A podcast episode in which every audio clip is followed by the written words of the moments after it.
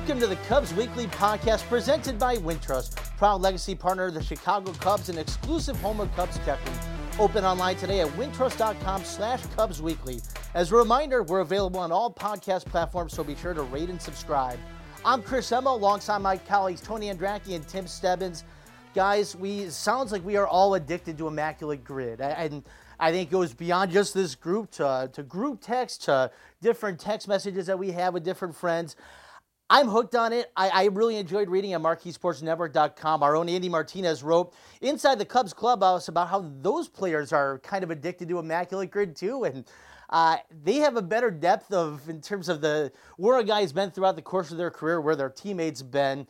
It's quite a way to wake up, at least for me, every day. It's I it's I like it with my coffee, right? It's the first thing I do in the morning now. How have you guys been kind of going about your immaculate gridding? Well, I think what's great about the Cubs' perspective is like, or any of the players, you could put yourself.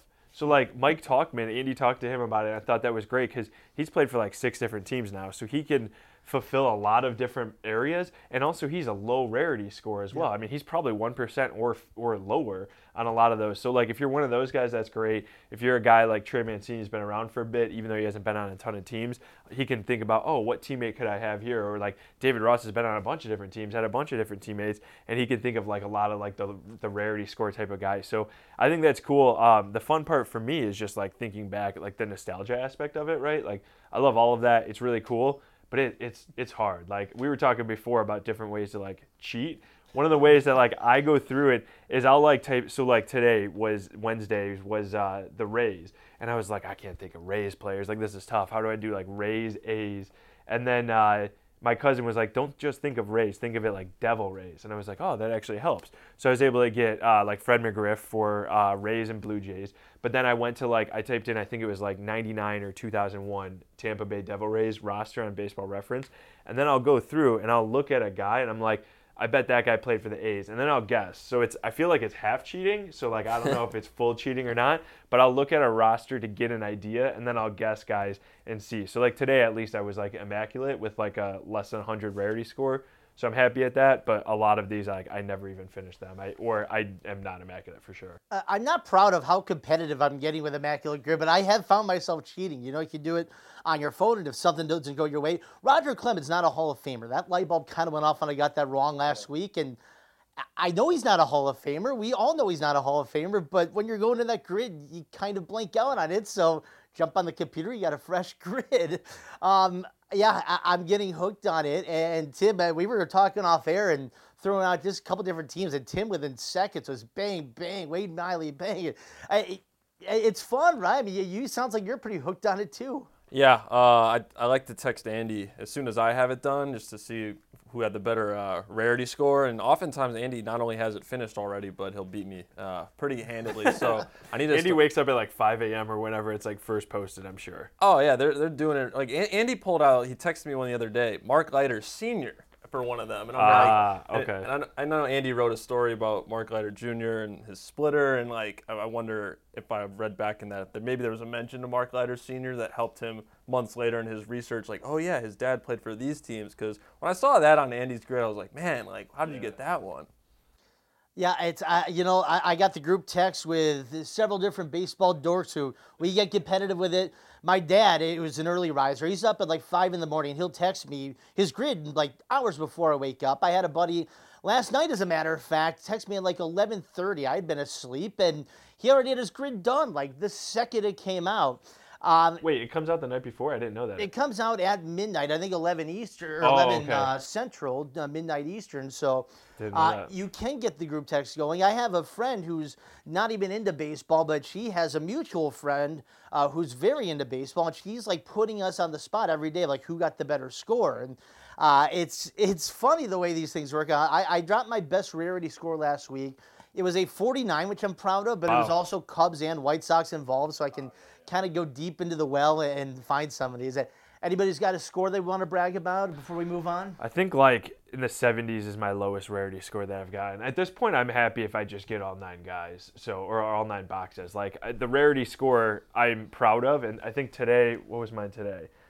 I Uh, didn't pulled up. yeah, I got to figure out the rarity score for today. But I was, just, I'm just happy if I get all nine answers and I have, and like I'm able to actually accomplish it.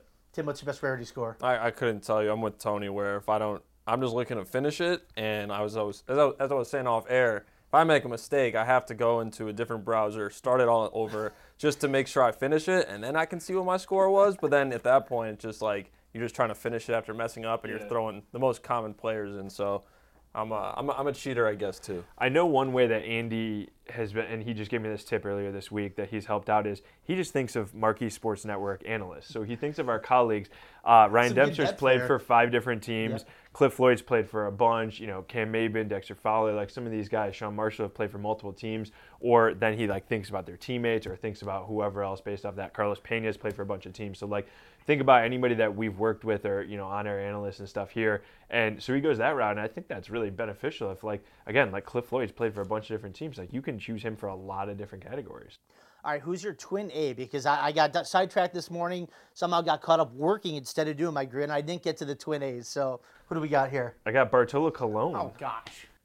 And see, he's like an automatic. Edwin Jackson. I mean, he's Yeah. played for what, 15 or 16 different teams. Octavio so Dotel has played for like 15 teams. it's yeah. another good one. Nelson Cruz is up there as well. If you know like your middle reliever careers too, like a guy like a Brad Hand or a Brad Boxberger, like you got some versatility. That's how you get the rarity scores. So, all right, I'm gonna go back home. I'm gonna do Bartolo Colon, and I'm gonna celebrate my cheating immaculate grid. So, uh, moving on, uh, the Cubs on Tuesday night with quite the outburst, down 3 nothing. The offense was kind of sputtering. 17 unanswered runs, made it a football score. 17 3 final over the Nats.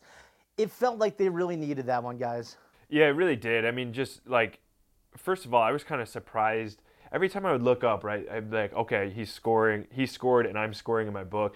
And then I'm like, wait, oh wow, it's 12 to three. Oh my God, 17 to three. Like, I was surprised almost at like how quickly this all happened. And by the way, it was a 20 run output, and it was like a two hour and 50 minute game. Like, it was a quick moving game. The Cubs were going up there and hitting line drive after line drive. They only had, I think, three extra base hits total in the game. So it was just like an impressive offensive display. They scored eight runs in the eighth inning. Uh, or sorry, in the seventh inning, whatever it was, eight runs with like without an extra base hit at all. So like they were they were drawing walks. There weren't really bad miscues or anything by the by the Nationals in the field. It was just the Cubs hitting line drives everywhere, finding a lot of green grass, a bunch of base hits with runners in scoring position. It was an impressive showing for sure, and it was cool. I think Jameson Taillon said it best in a lot of ways. One, he said he's never seen anything quite like that. But two, he said it's a good lesson in the starting pitchers to realize like, hey, even if you start out slow, Cubs were obviously losing three nothing in that game. Keep your team in the game because l- look at what this offense can do. And like the offense is, is scuffling, they're a little up and down at times, but like this is what they can put together if things really uh, come to fruition the way that they want it to. So I think for the starters, it was a good reminder for this Cubs team that like, okay, you're off to a tough start. Keep your team in the game and then see what you can do. This offense might be able to get into a bullpen and might be able to put. I mean, they put scored 14 runs between two innings. Like that's nuts. Yeah, coming off that game Sunday where you, you wanted that series finale against the Red Sox, Steele isn't quite himself. You go out there Monday, opener against the Nats, and it gets away from you. You get a little rally late, but it's not enough.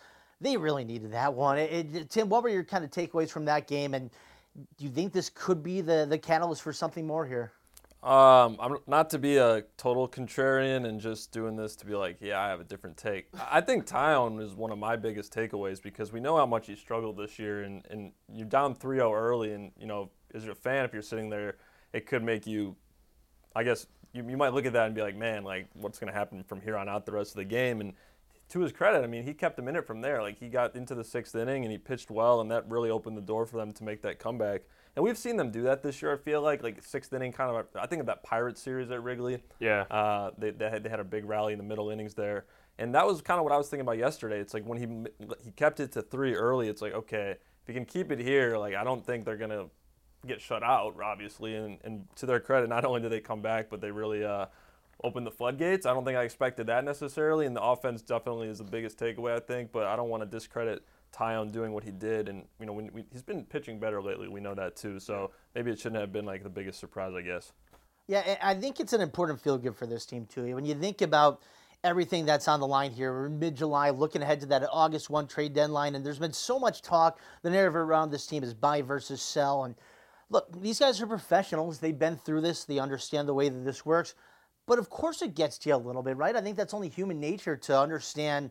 You might not have Marcus Stroman there in a couple weeks if you not if you don't get hot. Cody Bellinger, uh, Drew Smyly, Kyle Hendricks, one of the longest, you know, the longest tenured player on this team. Uh, you're looking at the potential of great change and really kind of different last couple months of the year. If this team doesn't get hot, it's only one win, right? But I think it does stick with you a little bit as a club when you do have that kind of feel good win, and you hope when you look at the rest of the stretch that it can be that kind of jump start for something bigger. Yeah, and I think you hit the nail on the head with like the human component of this. I think it could be big. Again, we're recording this before Wednesday's game. We'll see how the series finale against the Nationals plays out. The time you're listening to this, you might have more information than like we're talking about right now. But the human component of it was made it an important win. I think more than the score aspect. And David Ross said it really well as well. Is like everybody's going home feeling good tonight. Like Tim just brought up, Jameson Taillon going home feeling really good. The bullpen shut everybody out. Even Adbert gave up, you know, walked a guy, gave up a couple singles, but like nobody came around to score. So everybody that played in that game yesterday Tuesday feels good. They go home feeling better about themselves. They wake up Wednesday feeling better about themselves. And like they can just breathe easier. A lot of these guys, like, they obviously care about the stats, they care about the win column, they care about all that stuff. After a game like this, your confidence is through the roof. Every single individual guy had a good reason to be confident after the game on Tuesday night. And I think that if something carries over, it's at least the confidence. Like they may go out, they may, you know, only score two runs. Maybe they end up getting shut out, whatever it may be. The confidence though is and a very important component, and it cannot be measured in baseball. And if you're going to go on a run, you need to get some confidence going. What better way than to have a game like this where, like we said, every single player has a lot of things that they can point to in that game and be like, yeah, that was really good. Like Miles Mastrobuoni, his first career three hit game, made an awesome double play as well. He was a, uh, a late start because Christopher Morel was a late scratch, but like Mastrobuoni to get out there and, and have a bunch of those uh, type of at bats. Miguel Amaya, who's kind of played sparingly, like rookie catcher getting a bunch of those. Nico, after like almost seemingly being like 0 for July, has three hits in two innings. Like a lot of these things help this team, and because like you said, that human component, that is the, the one thing that can carry them over. Yeah, and Tim, I like your point about Jameson Taillon as well because if you turn that game off down three nothing and said this one's over, yeah. you came back a couple hours later and you see 17-3 final. You notice the offensive outbursts, of course, but Taillon is a guy who struggled so much during the course of the early part of this year, goes out there that last start before the break and shoves in New York. Eight one hit innings, uh, shutout ball. He was fantastic. This is his first start back from that. He did struggle early. He got behind 3 nothing. There was a chance it could have been a lot more. That thing could have really snowballed on him. Heard Tommy Hotovy talking about the adjustment for Taillon is within the game. Now it's about understanding what are hitters doing to you and how can you attack them, making those adjustments from the game plan initially to really attack hitters differently. That's one of the biggest differences for Taillon. In addition to locating, you know, that fastball and the curveball, really getting things to stick where he wants it. But I thought that was a really important step for him to build off that last start in the Bronx and showcasing what he can do. This is a guy on a four-year deal he's been obviously the weak link of this rotation so far. The ERA is still 605, but you've seen kind of what he can be for this group. Yeah, for sure. And, and uh, like you, said too, if he can get back to the pitcher that they thought he was going to be, and then add in Drew Smyly's hit a rough patch, but like Hendricks, Stroman, Steele, we know what those guys are capable of. If you have four really good starters, again, as, you're talking about getting on a run, like the offense will come and go. That's what baseball is, especially in 2023 the runs come because you have good starting pitching every single night, or at least most nights. That's how you go on. That's how you win four or five. That's how you win eight of 10. And that's what the Cubs need to do to get back into this. So, yeah, Taillon's development, I agree with both of you guys, is like a very, very important thing. And to go 11 days in between starts, uh, he obviously had a little bit of rust in Tuesday night's game. He is not one to ever make any excuses. But yeah, to, to settle in after giving up three runs in the first couple innings, to do all, like, there are a lot of positive developments just from the last couple of starts. And I think he's due for a little bit better luck overall, too. And maybe the Cubs are due for a little bit better luck as a team. But, like, luck, luck is what you make it, all that kind of stuff. But, like, that rotation is going to need to continue to be the strength if the Cubs are going to get where they want to go, climb back into this NL Central race. You, you want some stats? My, Let's hear it. Yeah. Stats. This is uh. What first, if I said no? Uh, you got me. I don't, I don't, know what I would say. Uh, anyway, anyway, that this is the first two start stretch for him, Taillon this season, where he's pitched at least five innings and given up three or fewer earned runs. So I think the signs are telling you that like he has been pitching better, and then some of these numbers perhaps are also matching it. Like you, as you're saying, there there were outings. There's been plenty of outings this year where uh, he has struggled, but then you mix in bad luck, and then the final line is is what it has been. But uh, the last two, I mean, the Yankee start was just pure dominance Yeah. in, you know, against the team he, he played against, or he played for for a couple of years there. Coming out of the break, like I think the long layoff, that's kind of what impresses me the most because that rust thing can be real. And uh, you're, what was what was his work between starts? Like live BPs only, right? He threw a sim game against Wisdom and Mastrobuoni on Friday. Yeah. Right, and so that's But, some yeah. work, but it's it's totally different than getting in and facing any major league team. So uh, I think all around, like there maybe he's he's building some momentum here, and as we're saying, like the rotation's been solid to good all year, and he's been that guy looking to get on track and two in a row here. I mean, that's that's a big thing to look for in the second half, I would say. Yeah, and speaking of getting on track, it was a feel good for uh, three guys last night. The three core players you're really counting on with this within this lineup: Nico Hoerner, Ian Happ, and Seiya Suzuki. Nine for 15 with a home run. That's Seiya Blast, and six RBIs among the 17 run outbursts for this team. Those three guys combined in slash since returning from London in late June: 189, 284, 254. The power's dropped off for those guys. The production's just not been there. Three guys who you count on in the middle of this order, at the top of the order, and believing that they can be the catalyst for this team. And when you look to this offense sputtering, you kind of look there. Do you think those guys have turned the corner here? Is that uh, the kind of game that can get them all back on track? Yes, it's definitely the kind of game that can get them all back on track. Have they turned the corner? I, I can't say for sure. And obviously, again, we'll see how Wednesday's game plays out. But to me, I think we've seen all the signs from them that make sense as to, yes, they are turning a corner. Like Ian Happ had a homer in Monday night's game. He's been really good from the right side after struggling on that from that side as a switch hitter the last couple of years. So that's definitely beneficial. But like hitting with more power is big for him and for Seiya Suzuki, who had homered like one time, I think, from like May 23rd until Tuesday night. So like that's important as well. But any of those three guys have the potential to almost carry an offense when they get hot, and Patrick Wisdom as well, who like also is on, on you know on the way to getting hot right now. But like they have the potential to not only carry an offense, but like when your top three guys, when your core guys, when your super important players, uh, all star caliber type of players are not performing, they're filling the top three spots or two through four spots in the lineup like they most likely will do against right-handed right-handed pitchers it's hard to score runs and it's hard to consistently score runs. You can't always rely on six through nine to, to help you out. You need your stars, you need your studs. And again, to go back to like if you get on a run, the Cubs are not going to get on a run if Nico, Happ, and Suzuki are continuing to post like an OPS well under 500 and average well under 200. Like they're not going to get on a run without that. So they need these guys. I think it was a huge confidence builder for a lot of reasons. And like we said, like the human component, these guys are all coming to the ballpark feeling just so much better about where they've been with the last couple of games, and particularly with Tuesday night's game. Tim, with Happ and Suzuki in particular, two guys who have the power and the production there, but also seem to be kind of constantly battling between strike zone discipline and also looking for that right pitch.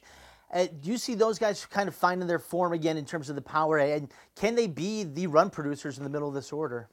Well, I think like I think with Ian Happ, I'd, I'd kind of turn back to last year. I feel like as he turned this corner offensively, and really since the last two calendar years almost now, like I think we've seen, I don't want to say a drop in power, but maybe less slug and more, you know, getting on base. He's hitting more uh, with the average and such, right? But like that, that's like kind of a sacrifice. I think that's a good trade off, right? Maybe you're not as three true outcomes as uh, perhaps he once was, right? Uh, but him and Suzuki specifically, that's an interesting question. It's like they do have great eyes, they do have great command of the strike zone, but there's a balance to that where how often do you want to be, you know, looking first pitch and, and swinging right away, swinging out of your shoes, and how often like with you want to you want to lean on your skill set, and like that's that's a big strength of them, right? Like they have keen eyes of the strike zone. Uh, and if they're getting on base, then you're getting you're just passing the baton. I think either can work, right? Like you're going up there, maybe you have a shorter at bat, but you're getting on base with a, a single right away double, or you're getting on base and you're passing it to the next guy. Like it, it's a keen, it, it's a tough balance, I guess, and I don't think they should stray from their strengths necessarily. Um, and I think in that sense, like you have to do what works to get kind of back on track. Yeah, and it's kind of been covered a lot with Seiya in particular about some of these pitches on the outer edge of the zone. It seems like he doesn't get the benefit of the doubt with these calls, and it's a constant battle of assessment in terms of what he's looking to find. But if he can be like grow from this, it seems like he's tried to become more aggressive, which is a good step for him. If he can become that guy you trust in the cleanup spot and is hitting they want him to be a 25 to 30 home run type guy in this league, and I think he can do it. But it's just it's about piecing together what we talked about is that that strike zone recognition while also taking advantage of what's pitched to you there. That, that could be a huge development for the last two months of the season. This guy's second year of a five year deal. If he can be that big time run producer for this team, this offense is going to have a lot more nights, maybe not 17 runs, but a lot more crooked numbers. Yeah, 100%. And, and they've been, like you were talking about the adjustments and stuff. One of the big adjustments they want is him to be a little bit more quiet in the box. So, like, he has a lot of movement to his swing and to just his motion, his mechanics. They want him to be just a bit more quiet, so you know his head isn't moving quite as much. He probably is able to to see the ball. The hand-eye coordination is a little bit there, and then also, I mean, he's been hitting the ball hard, but on the ground for most of it. And so Tuesday night's game was important because it was line drives to all fields, but then the home run, like that was big again. And so yeah, we've seen we've seen in stretches from Seiya be a star level player, the guy that was worthy of the big contract, the guy that you're like, oh, 25, 30 homers is definitely a possibility for this guy if he puts it all together. He's absolutely a 3 4 hitter in this league on this team, but he needs to be more consistent. And this could be a stretch of like, you know, another hot streak. He's been just very streaky throughout his career if he finds that consistency, he gets to be that player that he wants to be. And the Cubs know that, and that's what they're working for. And Seiya knows that, and that's what he's working towards. And again, this just could be scratching the surface. It could be the start. If he does go on a run like that over the next couple of months, like, I mean, yeah, what what kind of dividends does that pay for this team? Like that's massive, especially when you get a guy like Dansby Swanson back in the next week or two. I think I think the biggest thing is just when I think David Ross talked about it, right? Like the guys are gonna have down stretches at the plate in a season. That's just baseball. I think the biggest thing with the last few weeks here is you don't I don't think you necessarily expect your your guys, your top three, all to have it go through it at once. Like yeah. I don't know if you you can ever really predict that. So in that sense, it's kind of just been a, a tough situation where you're going to have these periods, but to have them all at once is uh, you're going to see offensively what's kind of been going on, where there's been some ups and downs, some uneven stretches. So in that sense, it's like we know what their track records are. I think that because you have these dips and highs and lows in a season, like you expect them to get back on track, and then since it's all happening at once, in theory, like they're going to get out of this. And as you're talking about, Swanson comes back and Bellinger's been good. Like if they can get back on track, get back to who they've been, like then your lineup is looking one through five formidable as as we kind of looked into the season, what it could be like. The month of July closes with a key stretch. We're going to cover that, but first, a word from our sponsors. We know you love Chicago. You devour the pizza, admire Chicago's skyline, and cheer on Chicago sports teams, especially the Cubs. If you wanted to live in a more boring place, you'd live in St. Louis. Why not bank with Chicago's Bank too? Upgrade your wallet with an exclusive Wintrust Cubs debit card, which you can get when you open a Wintrust Cubs checking account. Show your Cubs pride and open an account at wintrust.com slash Cubs. Member FDIC, equal housing lender. Welcome back to the Cubs Weekly podcast presented by Wintrust. I'm Chris Emma alongside Tony Andracki, Tim Stebbins. It's a big stretch here to end the month of July. You got one last game as we record on Wednesday before they uh, that rubber match with the Nationals. Then four games with the Cardinals at Wrigley Field. You go two on the south side with the White Sox and four more down in St. Louis. 11 games leads you up to July 30th, right before that August 1st trade deadline. These are games the Cubs should be winning, and if they want to get back into contention. If they want to be a buyer before the deadline, you got to get hot right now. You do, and uh, you've probably heard a lot by now. Anybody listening is that like the strength of schedule. Cubs have the easiest strength of schedule, not only in the division but in the National League in the second half. Yeah, like that is all well and good. It's only a few percentage points better than like the Reds and the Brewers. But the simple fact of the matter is like this stretch, this 11 games, this two weeks here, this is where the Cubs need to figure it out. And it's not just because of that August 1st deadline, it's because if you're a team that has sights set on a division title, on getting the playoffs, you have to beat the teams you're supposed to beat. That is the Nationals, that is the Cardinals, that is the White Sox, the way these teams have been playing this year. So, yeah, the Cardinals are hot. They're going to be coming in hot. Uh, the White Sox have obviously been up and down. The Nationals have played the Cubs really well, but like if they want to make any sort of run, if the players in this group, which they've all said they want to stick together, they don't want this team to sell, they don't want Judge front office to get rid of guys, they want to stick around, they love this group. Then they have to go out and prove it over these next couple of weeks, and th- and this stretch is important just because of that. Like it's like the put, put your money where your mouth is type of thing. Like the the Cubs players need to go out and perform well against the teams that they should beat. And I don't, you know, I'm not going to sit here and say like, oh, they have to go like 10 and 2 or whatever it is, uh, you know, over the next few games. Like, it's not just that. It's just you have to win, you have to gain ground, you have to get closer to 500 or get over 500 during this stretch because then you have harder teams. Then you have series against the Reds, then you have some other games and stuff going on and like we do the strength of schedule, well, it's going to look quite a bit different after this this stretch. After they're done playing that Cardinals and they start playing the Reds on the 31st. From there, the Cubs might have the hardest schedule in the division the rest of the way because this this part of the schedule is so soft and yes, they absolutely need to take advantage. So you don't want to set a preferred record for these next 11 games, Tim. Eh, do you want to set a uh, an expectation? There's 11 games here in this stretch before July 30th. How many of them do you think they need to win? If if you don't have a true answer, give us ballpark. But like, eh, if you're Jed Hoyer, what are you looking for in this stretch? So I'm really bad at math. Let me try to do some math here.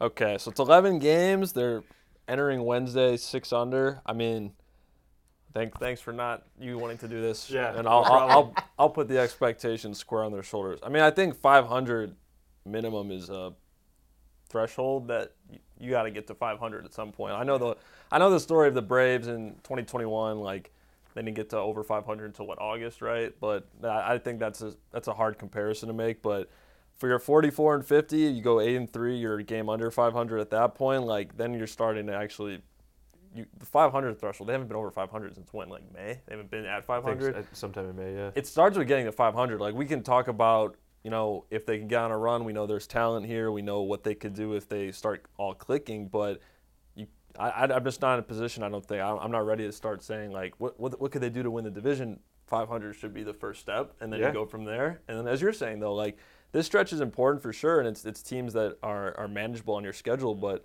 you got to start by getting at least to 500 because then you're going to start seeing teams like uh, the Mets. I know the Mets have struggled this year uh, in, the, in Atlanta uh, on your schedule. So it starts with getting just back to that that even line, and then you have to carry that momentum into that the the tougher portion of the schedule come August. Yeah, I, am with you on that. I mean, we've talked so much about this team with the potential of oh, they, you know, run differentials there, best run differential in the NL Central, all this and that you got to get to 500 at least if you want to be saying we're a contender, we're ready to make a run here. And, and we've been talking about this potential for this team and what you know the good more than the bad more often this season. But you're right, it has been since what early May when they had been at that 500 mark. It's time to make that run. This is the opportunity now with these 11 games. After that, by the way, you go on and you face the Reds, who have been right there at the top of the division. Your opportunity is right there before you. And you mentioned the Braves in 21. Dansby Swanson was on that team.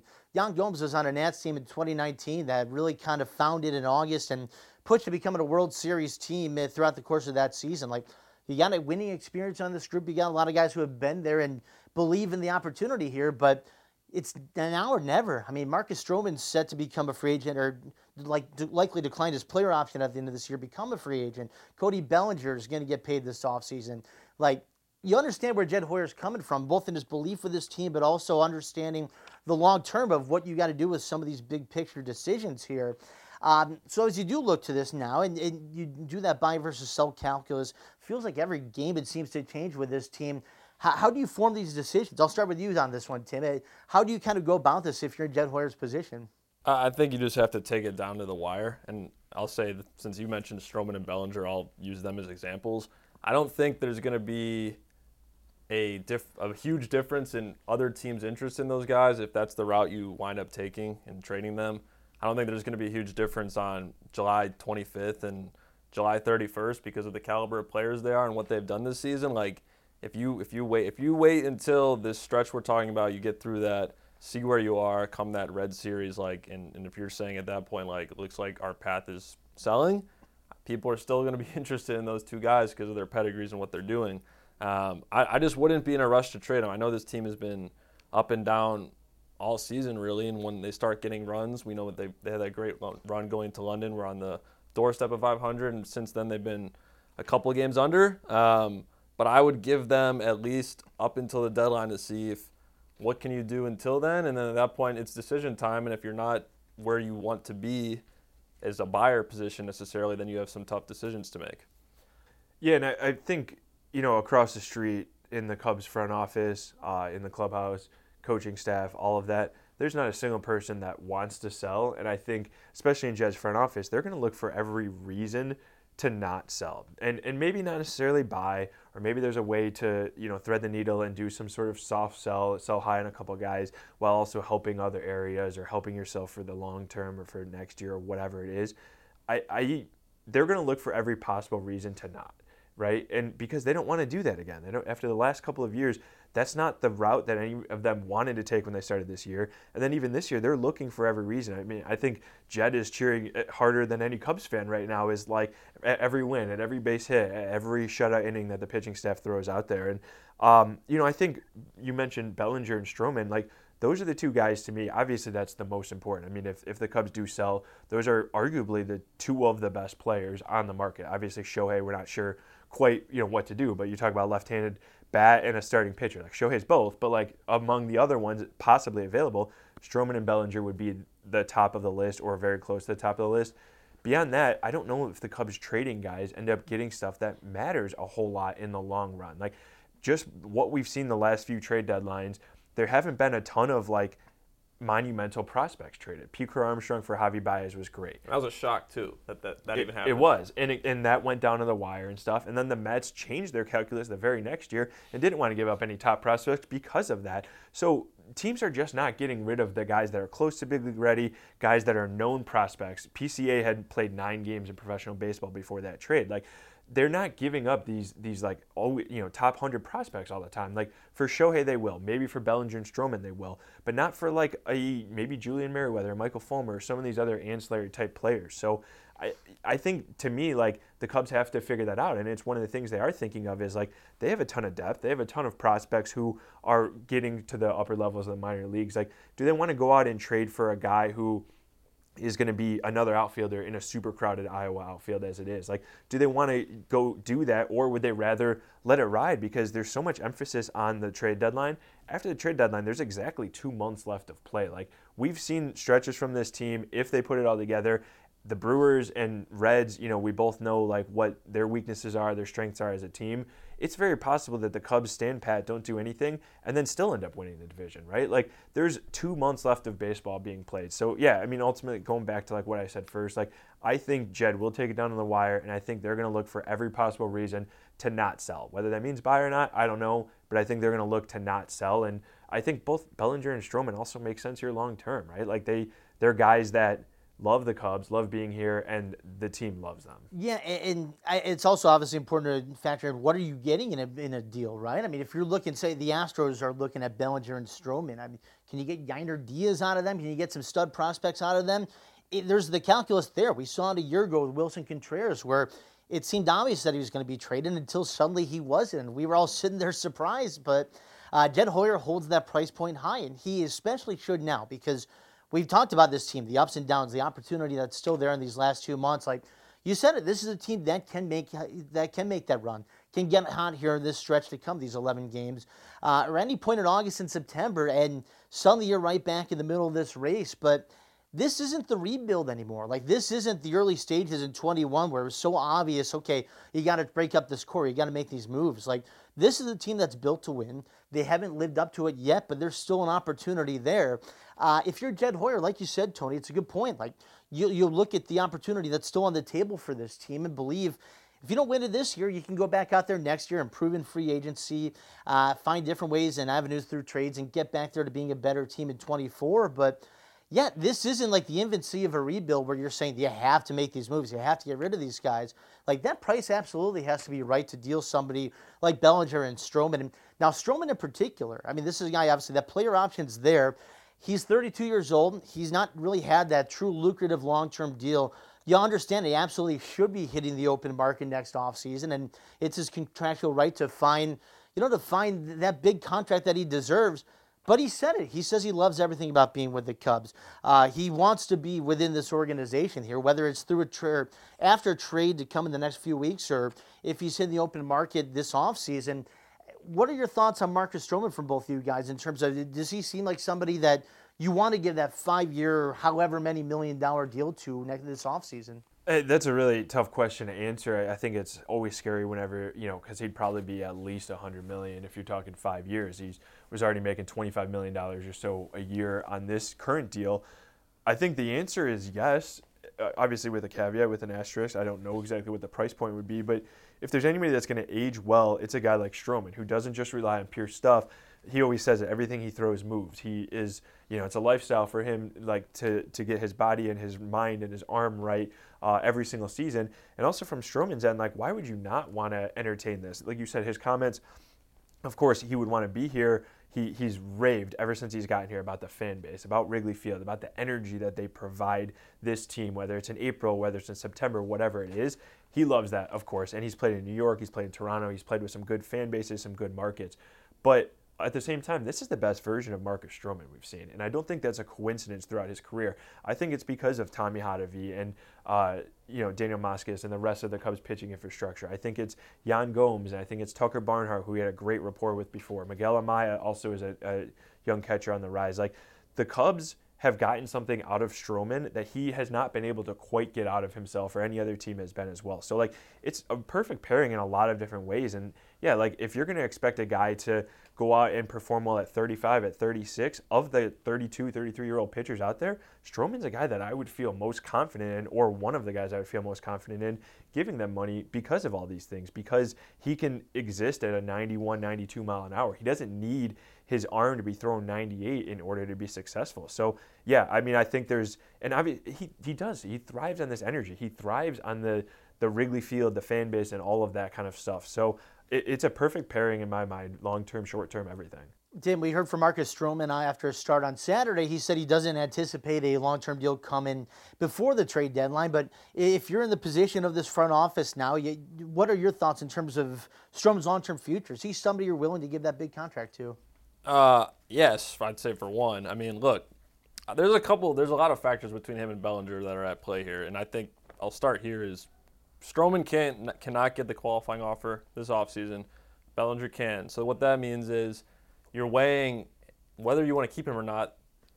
He gets the open market, even if you make a pursue of him. So maybe someone else signs him and then you lose him for nothing, right? And if you trade him, I could see speaking from that perspective, you trade him, and if you even if you are interested in bringing him back after that, you trade him and you get compensation up front. If you get him back, then you win on all fronts. But if he happens to sign somewhere else, then at least you didn't lose him for nothing in a sense. But that's also extremely rare, right? Like come the, back. Yeah, the Yankees traded Chapman here to Chicago and then re-signed him. The Cubs traded Jason Hammel to the you know Oakland A's and then re-signed him. Other than that, like go back and look in the last 10, 15, 20 years, like that that doesn't happen very mm. often at all. Where you, especially if a guy like Stroman's stature, where you trade him or you trade him away two months later you or three months later whatever in the offseason you re-sign him like that's not the easiest path to do for sure. I agree and that's why i just think any conversation about that like i think i, I take him I, I believe when he's saying like i don't discount when he's saying. If i were to get traded yes i would still be interested in coming back. I don't question that at all but as you're saying how likely is that? Like jon lester i feel like was in a similar boat when boston traded him to oakland. We know how that story ended yeah. and where he wound up. Um, i think I would invest in him from all the reasons you're saying about longevity. But also, look, like if you trade him and he doesn't come back here, as we're saying, that's very unforeseen, does not happen a lot. If you trade him, that only to me means unless you're just going to let the kids have the rotation spots, you, we know they have a lot of good arms in AAA that are not proven in the big league level yet. What that means is if he signs somewhere else, you're going to have to go out and get someone if you're truly looking to compete next year and not just give a couple rotation spots to younger guys. And maybe that's something that those those guys in AAA, Wicks, Brown, you know, when Wesneski's up here, we've seen Kilian. Like maybe it's something where they do want to see those guys, and they and they are impressive, and then they, they run with those opportunities. But I think if you're forecasting next season, Marcus Stroman, there's more certainty with him than a prospect, and if he's not here, then you're having to look at the open market. And who knows? Like I think some of the names out there off the top of my head, like Aaron Nola from the Phillies, Julio Urias from the Dodgers, like how much are their markets going to be? Like how how much are they going to be in line for? That's why this is a huge like question mark to me. And where where I stand overall is just you've got good players. You you're saying they're as you say they're comfortable here. It's a great fit with the defense up the middle. That should be someone you want to keep. But there is a calculus at play where if you don't if you keep him, you don't make the playoffs, and he becomes a free agent we know the risk that you could run in losing him for nothing. Yeah, I, I really like your point there, especially if, if, you do let Marcus Stroman go, you just need to find another Marcus Stroman out there. Yeah. Like you listed off the names, there's some good names out there. But this is a guy who's in house, who loves Chicago, who loves being part of this organization. He's such a tone setter for this team. Like every fifth day, it's Strode Day. You know what you're getting, and the, the crowd's feeding off, and the, the players are feeding off him. And like, you need that guy. You have to have him around. This front office has been very strong and calculated in terms of decisions with players who are, you know, you're really forecasting those years out in the in the contract. And they've been a little conservative with it, which they've made the right call on a lot of these guys they've let go. This is a guy I'm betting on. I know he's 32 years old. This is a, a breakthrough season for him in a lot of ways. I think he's got several more really good years left. And you said it, Tony, the, the, infrastructure that's there within this organization, that relationship with Tommy Hottovy, with, with his catchers, everything he has at Wrigley Field, it's set up for him to be successful for the long term. I'm making that move. I'm locking him in at some point if I'm in charge of the Cubs. And you have to have that guy leading the charge here for the next several years. Um, so we're going to switch gears now. We're going to look ahead next week. It's the Wintrust Crosstown Cup as the Cubs and White Sox renew their city series. Two games on the south side. You come back later on. You play two games at Wrigley Field. It's the first games between these two Chicago teams. Let's look back on some of our favorite memories. And Tim, as you look back on this series, what are your favorite memories of this of this rivalry? Uh, it's funny, like when we first posed this ahead of this episode, I was thinking like, man, I can't really think of any. And then you do a little bit of research, and it's like, oh yeah, I remember that. um, I remember this one, 2010 Sunday Night Baseball, Ted Lilly versus Gavin Floyd. Two guys, Gavin Floyd and the White Sox takes a no hitter through six and two thirds. Ted Lilly takes one into the ninth inning, and at Wrigley Field, and who's who gets the first the hit to lead off the ninth to end the no hit bid? It's former Cub Juan Pierre. so it's like this dueling no hit bids that the the guy on the Cubs side, Ted Lilly goes longer and then it ends off a former Cub. I think that was really interesting. I kind of forgot about that one.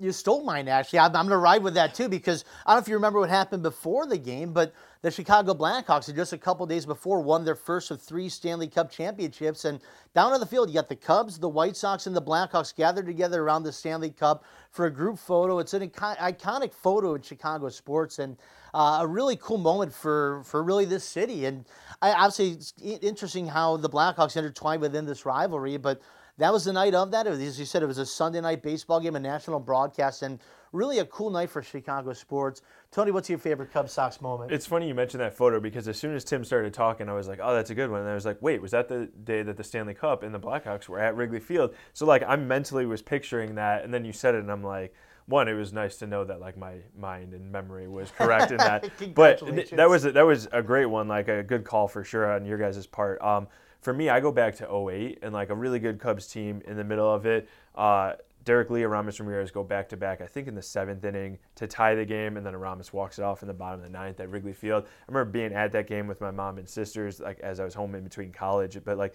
that was a really impactful win in a lot of ways for a team that ended up, you know, going on to having like the best record in the National League.